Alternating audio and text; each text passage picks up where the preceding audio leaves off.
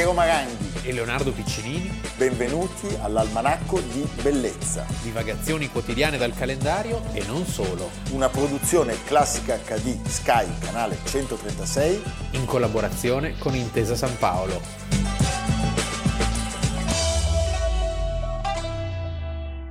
Almanacco di Bellezza 6 giugno. Iniziamo dalla fine dicendo questo. L'Italia è fatta, tutto è salvo.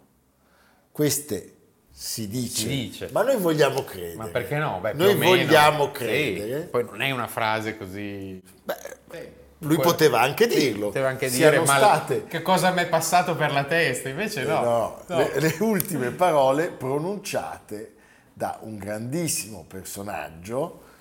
Camillo Benso, conte di Cavour. Che il 6 giugno del 1861, a soli 50 anni, muore nella sua casa di Torino. Lasciando orfana la nazione, lasciando orfano soprattutto... La nazione che soprattutto lui più di ogni altro aveva contribuito a creare. Sì, la sua creatura. Lui muore due mesi e mezzo dopo la proclamazione del Regno d'Italia e lascia orfano anche un sovrano, Vittorio Emanuele II, che verso di lui aveva un notevole complesso di inferiorità. Aperta parentesi, giustificato, chiusa parentesi. Sì, perché effettivamente era un uomo di grande lucidità, di grande autocontrollo, e anche più moderno del previsto, nel senso che la sua storia lo dimostra, cioè Camillo Benso di Cavour intanto perché si chiama Camillo? Perché il padre, lui era figlio eh, del secondogenito del, secondogenito del marchese di Cavour e di una mamma che era figlia di una ricca e nobile famiglia ginevrina. In casa si parlava il francese, cioè il francese era la prima lingua. Gioventù dedicata a girare per l'Europa, una gioventù peraltro inquieta. I genitori avevano molte più speranze rispetto all'altro fratello, al maggiore Gustavo, certo. che negli studi primeggiava, mentre il carattere irrequieto di Camillo spinse il padre a, a, a, indirizzarlo verso una carriera militare. Lui fece l'accademia. Sì, il padre in un primo momento era legato al potere francese, cioè lui nasce nel 1810 e a Torino eh, c'è la Francia, il governatore è Camillo Borghese, il marito di Paolina, e proprio da Camillo verrà dato il nome a Camillo Benso, conte di Cavour. Era un uomo legato in gioventù agli ambienti progressisti e rivoluzionari, nonostante pensa il, il padre, dopo aver fatto il sindaco di Torino, diventa anche uno dei capi della polizia quindi c'era una certa cosa, confusione in famiglia, però la, Sai, lo protegge sempre, lo protegge sempre e lo spinge in avanti vedendone la qualità. Gli affida le tenute di famiglia di cui non si poteva occupare a Leri eh, nel Vercellese, posti meravigliosi ma molto, ma molto caldi e, mo- e, infestati dalla malaria e lì contrae quella malaria che poi, che poi gli sarebbe stata fatale. Fatale. Viaggia tantissimo in eh, Francia, in Belgio, in tutta Europa, vai in Inghilterra, vai in Inghilterra. a Londra, Manchester, Liverpool, e vede la modernità e i problemi della modernità. Cioè non è un reazionario, è un uomo imbevuto di ideali sia rivoluzionari per quanto riguarda la Francia, sia eh, liberali, liberali provenienti dall'Inghilterra. Provenienti dall'Inghilterra e come purtroppo accade spesso al nostro amato paese, quando troviamo quello giusto, sì. fatalmente lo perdiamo anticipatamente. Cioè io quando penso a Cavour, Leonardo, non posso non pensare anche a De Gasperi. Certo. Perché ogni tanto noi troviamo de- degli statisti, ma e poi ne dobbiamo fare a meno. In questo caso la, la morte prematura, l'abbiamo detto, 50 anni. Io invece penso a Garibaldi e devo dire che per, per, per antinomia e, anche pensando alle strade, no? cioè, dove, dov'è che non c'è una strada Garibaldi o Mazzini o Cavour, che è la, e compreso anche Vittorio Emanuele, che comunque è stato in qualche modo anche il regista. Beh, certo. Eh, scrive Giordano Bruno Guerri, l'anomalia Garibaldi, tutto cuore e patria, durante il risorgimento fu bilanciata dalla rarità Cavour, un caso unico rispetto alla norma intellettuale e politica italiana. Coraggioso quanto Garibaldi, il conte fu uno statista come l'Italia non ne ha più avuti, un modernizzatore e un laico che non aveva bisogno di ricorrere all'anticlericalismo. L'entusiasmo popolare che per Garibaldi, enfatizzato da una tradizione politica che di lui ha esaltato principalmente l'obbedisco, gli ha attirato l'antipatia di intellettuali che lo vedevano sopravvalutato rispetto a Cavour. Ma il vero problema è che, ognuno nel proprio genere, Garibaldi e Cavour sono rimasti modelli insuperati. Insuperati, insuperati. E, e quindi è giustissimo oggi parlare di Camillo Benso, conte di Cavour eh, che fu anche un, un, un, politico non cinico ma molto pragmatico prima di arrivare al potere. Il connubio è qualcosa che ci hanno fatto studiare, per esempio. Ecco, oggi c'è una parola di cui si abusa molto, anche se è un termine che a me in qualche modo sta simpatico come concetto, che è quello di resilienza. Il termine è abbastanza bruttino, anche se deriva appunto dal latino resilire, quindi è una parola del, perfetta, perfettamente italiana lui è resiliente in tutta la sua politica perché si trova a che fare con dei sommovimenti non determinati da lui, ma che lui riesce a gestire perfettamente. A gestire il me. fenomeno Garibaldi. Beh, se ci pensi, proprio questo è il suo più grande capolavoro. Capolavoro, sì. Cioè, Garibaldi alla fine accetta pur essendo partito da posizioni... Garibaldi viene sostanzialmente sconfitto da Cavour sì. dal punto di vista teorico, anche se è l'uomo più adorato del globo o terrestre. Potremmo dire che il suo pragmatismo lo porta a comprendere che l'unica via possibile era quella lì. Cioè quando Garibaldi con pochi seguaci parte per la spedizione dei mille e... Eh, Tenuta nascosta a tutti. Però Cavour non lo blocca dicendo vediamo come se la cava, questo è meraviglioso, no? E poi una volta che ha preso la Sicilia, è lì che interviene Cavour, perché capisce che i siciliani non accetteranno mai una rivoluzione. La Sicilia non era un luogo democratico, era un luogo di grandi feudatari. I grandi feudatari dicono però, tutto sommato, tra Garibaldi, e questo il Gattopardo lo fa vedere molto bene, tra Garibaldi e un'altra monarchia che tiene tutto regolato e quindi nascono i plebisciti, dove il contadino va sotto l'occhio del fattore e mette sì, capito? ed è capolavoro di Cavour il plebiscito, capolavoro. perché la Sicilia e il Meridione potevano, scappare, eh, potevano eh certo. scappare di mano. Lui non pensava assolutamente a un'Italia unita.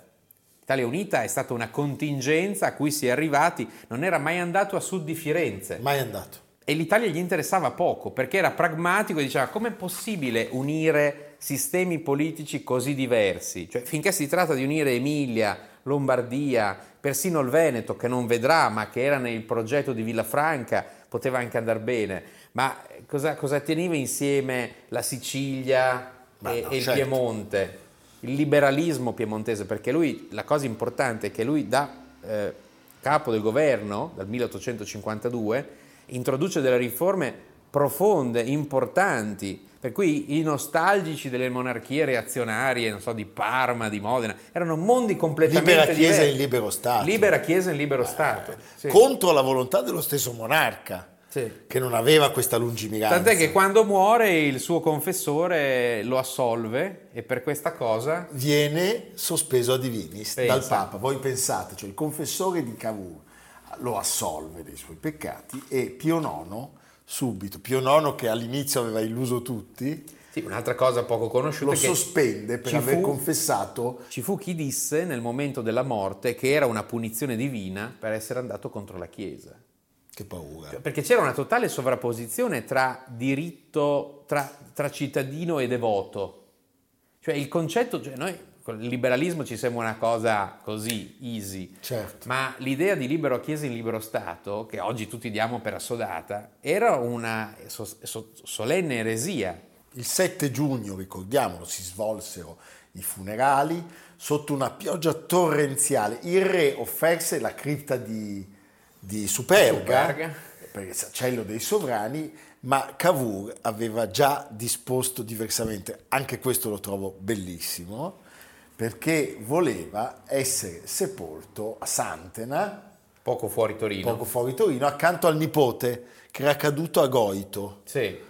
Eh? E, e, certo lì c'è la tomba, c'è il castello di famiglia e c'è un, un parco con degli alberi secolari meraviglioso. Vediamo Renzo Palmer interpretare Cavour, che gioia. E quanto è avvenuto in Europa da alcuni anni in qua, anziché farci disertare da essa, ci ha sempre più confermati nelle nostre credenze e nelle nostre simpatie. L'esperienza però, e dei tempi andati e dei presenti, ci ha fatto convinti che con maggior certezza si raggiunge la meta quando si procede con energia non disgiunta dalla prudenza. Allora, lui in politica aveva dato sfoggio della sua abilità come ministro dell'agricoltura. Sì, tra l'altro lui in politica arriva tardi, eh, dopo appunto aver fatto di tutto, giornalista, aver fondato un giornale, eh, aver viaggiato molto e, e, e crea questo capolavoro, eh, diventa subito l'uomo di riferimento del Piemonte creando un'alleanza, il famoso connubio, con Urbano Rattazzi. Con Urbano Rattazzi, che invece era il leader della sinistra, sinistra, destra, insomma. Alessandrino, sai che se tu vai ad Alessandria c'è una statua di Rattazzi che indica un luogo. Ah. E poi ho chiesto ai, ai, agli abitanti di Alessandria. Cosa indica? Il casino. No. Così mi hanno risposto. Sono qua con le leggende, però è eh, simpatica. È simpatica. Sì. Eh, lui sviluppò la rete ferroviaria, promosse nuovi sistemi di coltivazione che sono canale Cavour. il canale Cavour e eh, appunto i canali di irrigazione e poi la politica liberale anche in materia di dazi doganali. Quindi in qualche modo questa vocazione di cui ci ha parlato Leonardo agì profondamente nel suo operato politico. Ricordiamo un piccolo capolavoro, piccolo grande capolavoro, la guerra di Crimea, perché quando l'Italia si siede finalmente al tavolo con la Francia e l'Inghilterra e riesce a far valere poi le sue istanze. Vengono mandati al macello non so quante migliaia di Beh, soldati, bene, però, però così, la Marmora eh, tira le cuoia, Alessandro, ah, Alessandro. Alfonso rimane. Alfonso rimane purtroppo e fa la terza guerra d'indipendenza. Sì, sì, sì. sì. Eh? Va bene, 1855, l'abbiamo detto, nonostante l'opposizione del clero e del re Vittorio Emanuele II, il Piemonte venne laicizzato sì, secondo queste leggi principio. eversive, le leggi siccardi che poi verranno estese anche al resto dell'Italia con la soppressione di numerosi conventi. C'è chi dice che l'antiquariato in Italia nasca a seguito delle leggi siccardi perché c'era a disposizione c'era talmente tanta roba, conventi, certo, patrimoni da vendere. Sì. Però queste azioni gli valsero eh, l'adesione di personaggi che a tutta prima erano distantissimi da lui. Uno l'abbiamo citato Garibaldi, dobbiamo citarne un altro, Manin. La sua forza fu anche questa, poi appunto la guerra di Crimea, gli accordi di Plombières con... Con Napoleone III. Io sono stato recentemente a Plombières. Plombières è una cittadina termale dei Vosgi e è un viaggio mitico quello, addirittura se voi andate al San Bernardino, il passo della Svizzera, c'è una lapide, che poi siamo in Svizzera, non si capisce perché, da qui passò Cavour per andare verso Plombières. È Plombières è una grande trappola che viene tirata a Napoleone III, perché un po' si sapeva come andavano le cose, dicendo sì sì, faremo una bella confederazione di stati sotto la guida del Papa in Italia. Poi in realtà la guerra inizia... Il naso cresce. E tutti gli stati... Eh, hanno delle, delle rivoluzioni, certo. Modena, Parma, la Toscana. E, e, quindi Napoleone III vede pericolosamente tutti questi stati che vanno a unirsi al Piemonte. E allora dice stop e c'è l'armistizio di Villafranca, perché non si poteva accettare... Sai, L'Europa era ancora quella delle potenze Chiaro. legittime, eh, Francia, Prussia. Eh. E come tantissime volte abbiamo detto, Napoleone III aveva molto bisogno dell'appoggio dei cattolici in Francia. Eh sì, c'è la solita E questo avrebbe, avrebbe condizionato non poco la nostra storia.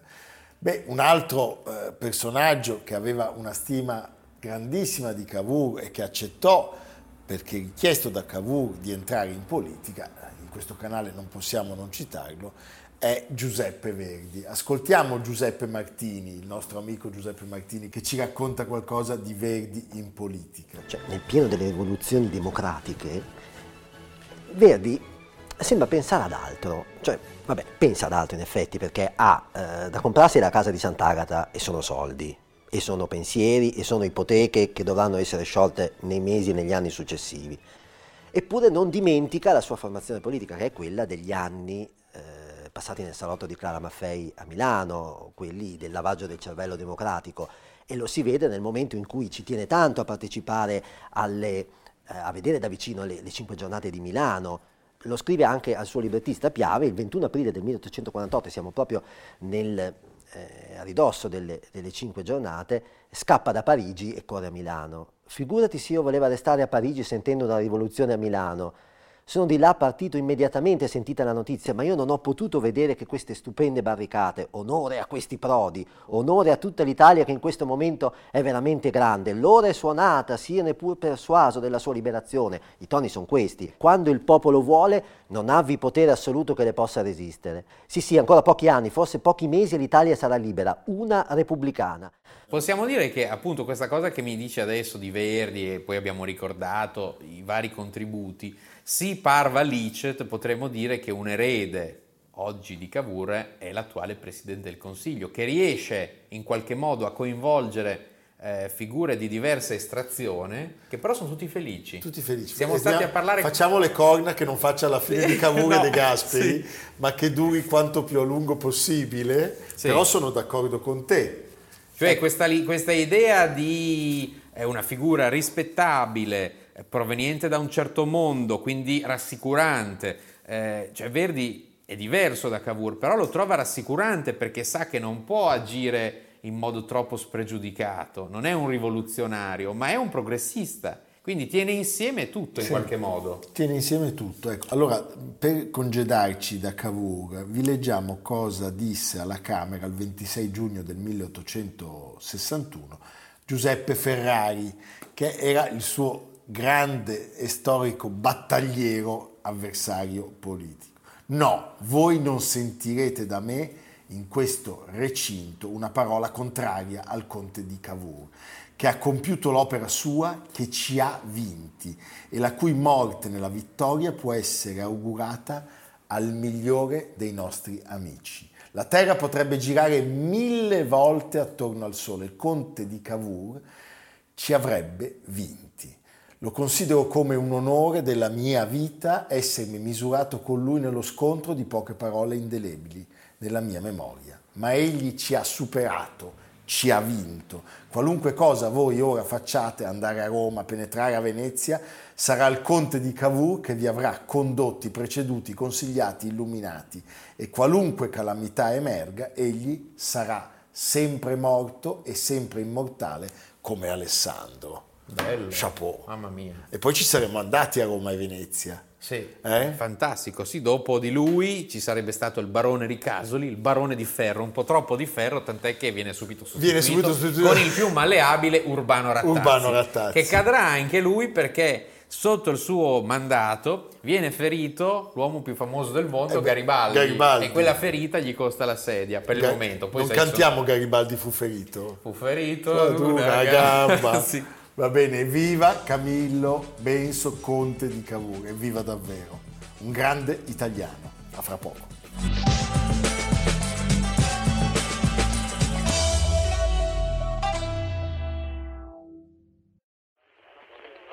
Guarda!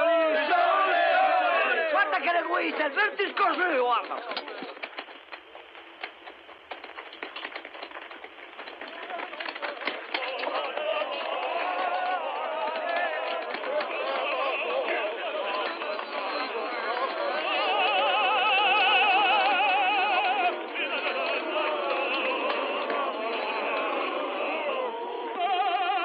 Senti Leonardo, abbiamo iniziato la seconda parte dell'almanacco con un passaggio da un film adorato, Miracolo a Milano, perché parliamo di un personaggio che è nato il 6 giugno del 1906, ma che noi possiamo facilmente ricollegare al personaggio che ha occupato la prima parte del nostro almanacco. Cioè, quando abbiamo parlato dell'Italia che si fa, lui nel Gattopardo, la- il film, interpreta il Sedara. Sì, mi piace- il personaggio perfetto de- Sì. de- de- dell'epopea garibaldina e dell'unità d'Italia tanto voluta da Cavour. Stiamo parlando di chi? Di un attore immenso, Paolo, Paolo Stoppa. Stoppa.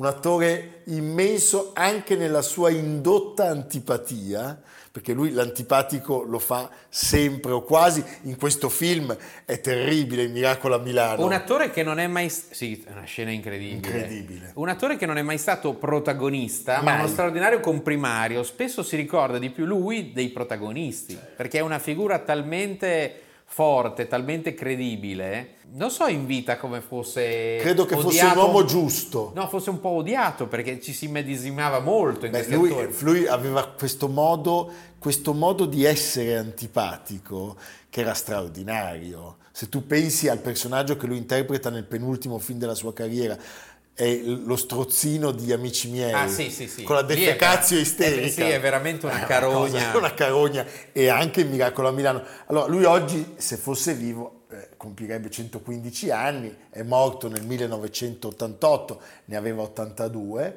è stato uno dei grandissimi attori italiani del teatro innanzitutto, con- in coppia con sua moglie Rina Morelli, ha fatto tantissima televisione e tantissimo cinema. Io credo che i film di, di- di Paolo Stoppa al catalogo siano più di 170 Era moltissimo impegnato a teatro. moltissimo impegnato a teatro da quella compagnia Quasi attore straordinaria feticcio per il Visconti. per Visconti, compagnia che poi fu sciolta per una causa, Ah sì, per la Rialda. la Rialda di Testori e per un'azione della magistratura dell'Italia ben pensante. C'è un filmato bellissimo che eh, ci mostra quanto lui e la Morelli fossero anche custodi come dire, del mondo di Luchino Visconti, perché quando Visconti dopo l'ictus rientra a teatro a Roma, c'è un filmato fatto dal suo assistente di allora, Giorgio Ferrara, il fratello di Giuliano, che mostra tutti gli attori del cinema italiano e del teatro, tutti i registi, che vanno a omaggiare il grande maestro. Lui ha un gessato pazzesco, come sempre, l'eleganza di Visconti è inarrivabile. E tu vedi come due corazzieri sulla porta, uno dei due stoppa che controllano tutti quelli che entrano. Quando entra Alberto Sordi a omaggiare Visconti, giustamente, Stoppa lo guarda come dire tu guarda che non sei uno dei nostri. Cioè c'era un senso di appartenenza, poi non possiamo dimenticare che lui con, Sto- con Sordi ci ha regalato un papa, Papa Pio VII nel Marchese del Grillo. si vola, si vola Chi è questo? Il Marchese del Grillo.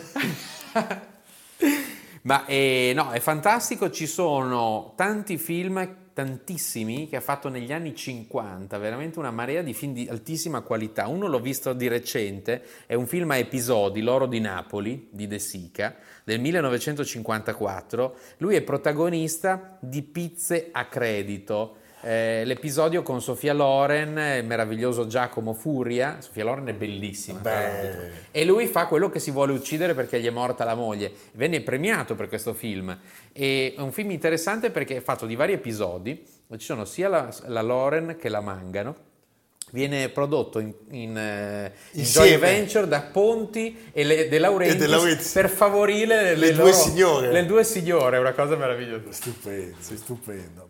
Lui l'abbiamo visto anche nella Corona di Ferro, mitica Corona di Ferro con il- Blasetti. eh, Blasetti, con il mitico Gino Cervi e poi appunto siamo partiti con Miracolo, Miracolo a Milano dove lui è della compagnia Il Malvagio Ratti Sì. che va dal ricchissimo Mobby, Mobby. i Mobby e Brabbi, i Sì. nomi sono straordinari. Infatti poi qualche anno dopo fa in Rocky i suoi fratelli, interpreta il Cherry, Il Cherry. che è l'allenatore di box. Certo, lui con, con Luchino Visconti partecipa anche al cinema con eh, la parte del Cherry in Rocco e i suoi fratelli e come abbiamo ricordato è il Sedara, Sì. quel grande capolavoro che è il Gattopardo, cioè il papà di Claudia Cardinale. Mi piace leggere da questo bellissimo libro di Alberto Crespi, Storia d'Italia in 15 film, la terza, l'odioso Don Calogero Sedara, un meschino sublime Paolo Stoppa, con la figlia bella e volgare che è opportuno che si fidanzi con Tancredi, Angelica, e tutto il giudizio sulla rivoluzione mancata è nelle parole finali di Sedara, che udendo in lontananza il rumore delle fucilazioni afferma Bell'esercito, fa sul serio. Fa sul serio. Ecco, vediamolo in una parte di Siamo uomini o, o caporali, dove lui fa sempre, è un film di Mastro 5 del 1959, credo, con Totò, dove lui fa i sei piccoli caporali che angustiano il povero Totò. In questa scena forse abbiamo una delle prime rappresentazioni della storia del nostro cinema, se non la primissima, dei, dei lager nazisti in un film italiano. Qualcuno di voi forse ancora non mi conosce. Avrà certamente sentito il mio nome. Io sono il colonnello Hamler. Al solo nome di Hamler, in tutti i campi di concentramento nazisti passa un brivido di terrore. Dei fatti inauditi sono avvenuti qui. Qualcuno di voi, per sua fortuna non ancora individuato, ha osato persino rubare dei viveri destinati alle truppe germaniche. Un altro film in cui lui partecipa in un ruolo minore ma indimenticabile è nel ritorno di Don Camillo nel 53 di Duvivier e anche qua sempre Crespi, quando il prete torna al paesello, lui e Peppone incontrano l'ex fascista Marchetti, Che è lui. stop, che anni prima ha inflitto a entrambi la punizione dell'olio di ricino. Il tizio si rifugia in canonica da Don Camillo, sopraggiunge Peppone che vorrebbe vendicarsi infliggendogli la schifosa bevanda, ma Marchetti si impossessa del fucile di Don Camillo e fa bere l'olio a Peppone. Il sindaco si allontana disgustato.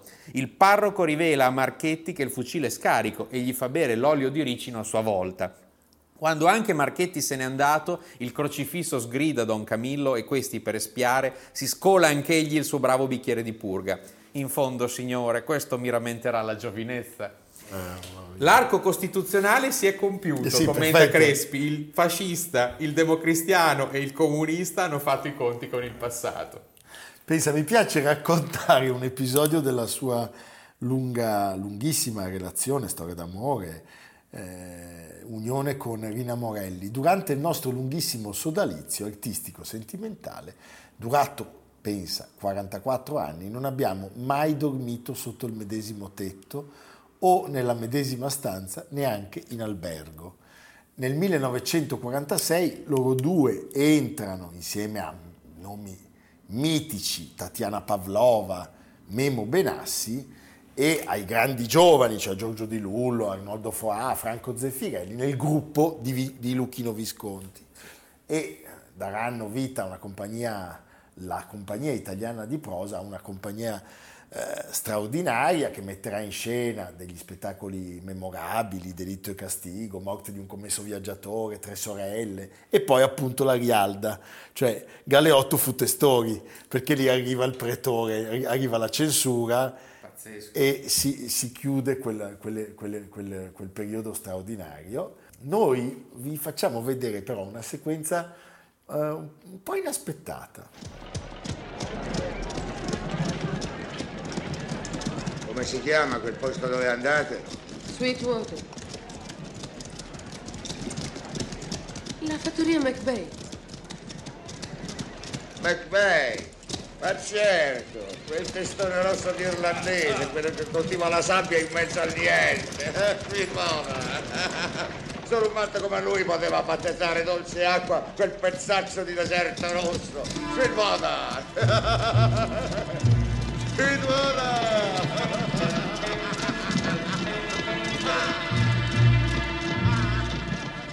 Beh, vederlo nei film di Sergio Leone che va a prendere Claudia Cardinale. Claudia Cardinale, Tutti impolverati. tutto impolverato.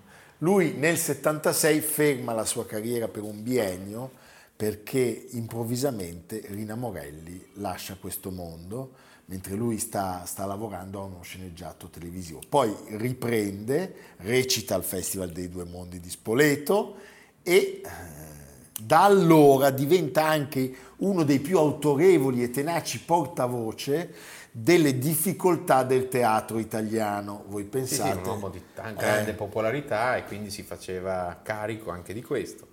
Qui per salutare questo grandissimo attore, Leonardo, lascio a te la scelta. Io ho un'idea, la Cioè- scena in cui lui chiama alla difesa di Ah! Roma una serie di improbabili aristocratici. Il Marchese del Grillo, non Marchese del potevamo non metterlo. 1981, quindi 40 anni, enorme successo di pubblico del grandissimo Mario Monicelli. Mario Monicelli, l'altro film sempre con Monicelli che lui fa poco prima di, di ritirarsi eh, L'anno dopo, privata è Amici, Amici miei, miei. atto secondo. Ma noi vi facciamo vedere il Marchese del Grillo e questa scena è irresistibile. Tra l'altro posso dire una cosa, è tutto vero. Sì, sì, Cioè, è la nobiltà papalina è così. Momento di maggior decadenza della storia. Che sono come, però, I nobili, no, i nobili che vengono messi da Dino Risi alla cena monarchia e repubblica di una vita Ma difficile. io conosco anche alcuni discendenti Noi li che conosciamo. si avvicinano. Noi li conosciamo, va bene. Altro che la Barbie. Tu pronto a difendere la Santa Romana Chiesa e il Sommo Pontefice, se necessario, fino all'estremo sacrificio? Marchese Onofrio del Grillo.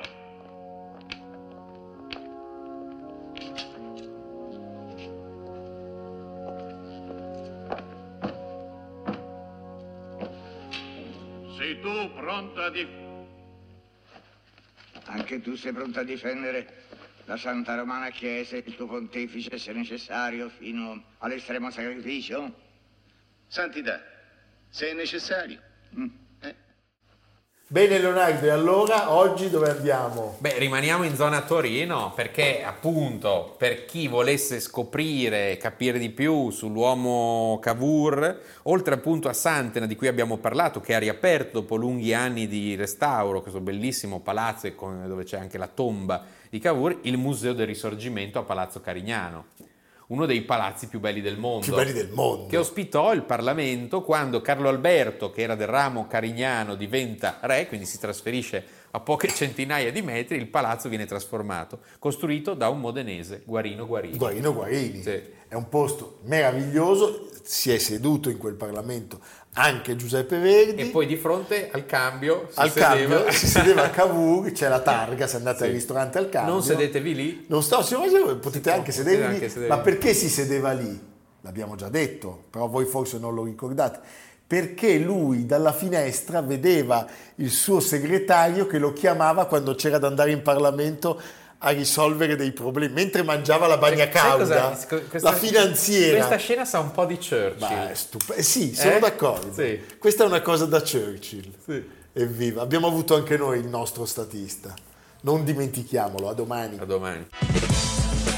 Almanacco di bellezza, a cura di Piero Maranghi e Leonardo Piccinini. Con Lucia Simioni, Jacopo Ghilardotti, Samantha Chiodini, Paolo Faroni, Silvia Corbetta. Realizzato da Amerigo Daveri, Domenico Catano, Valentino Puppini, Simone Manganello. Una produzione classica HD, Sky Canale 136 in collaborazione con Intesa San Paolo.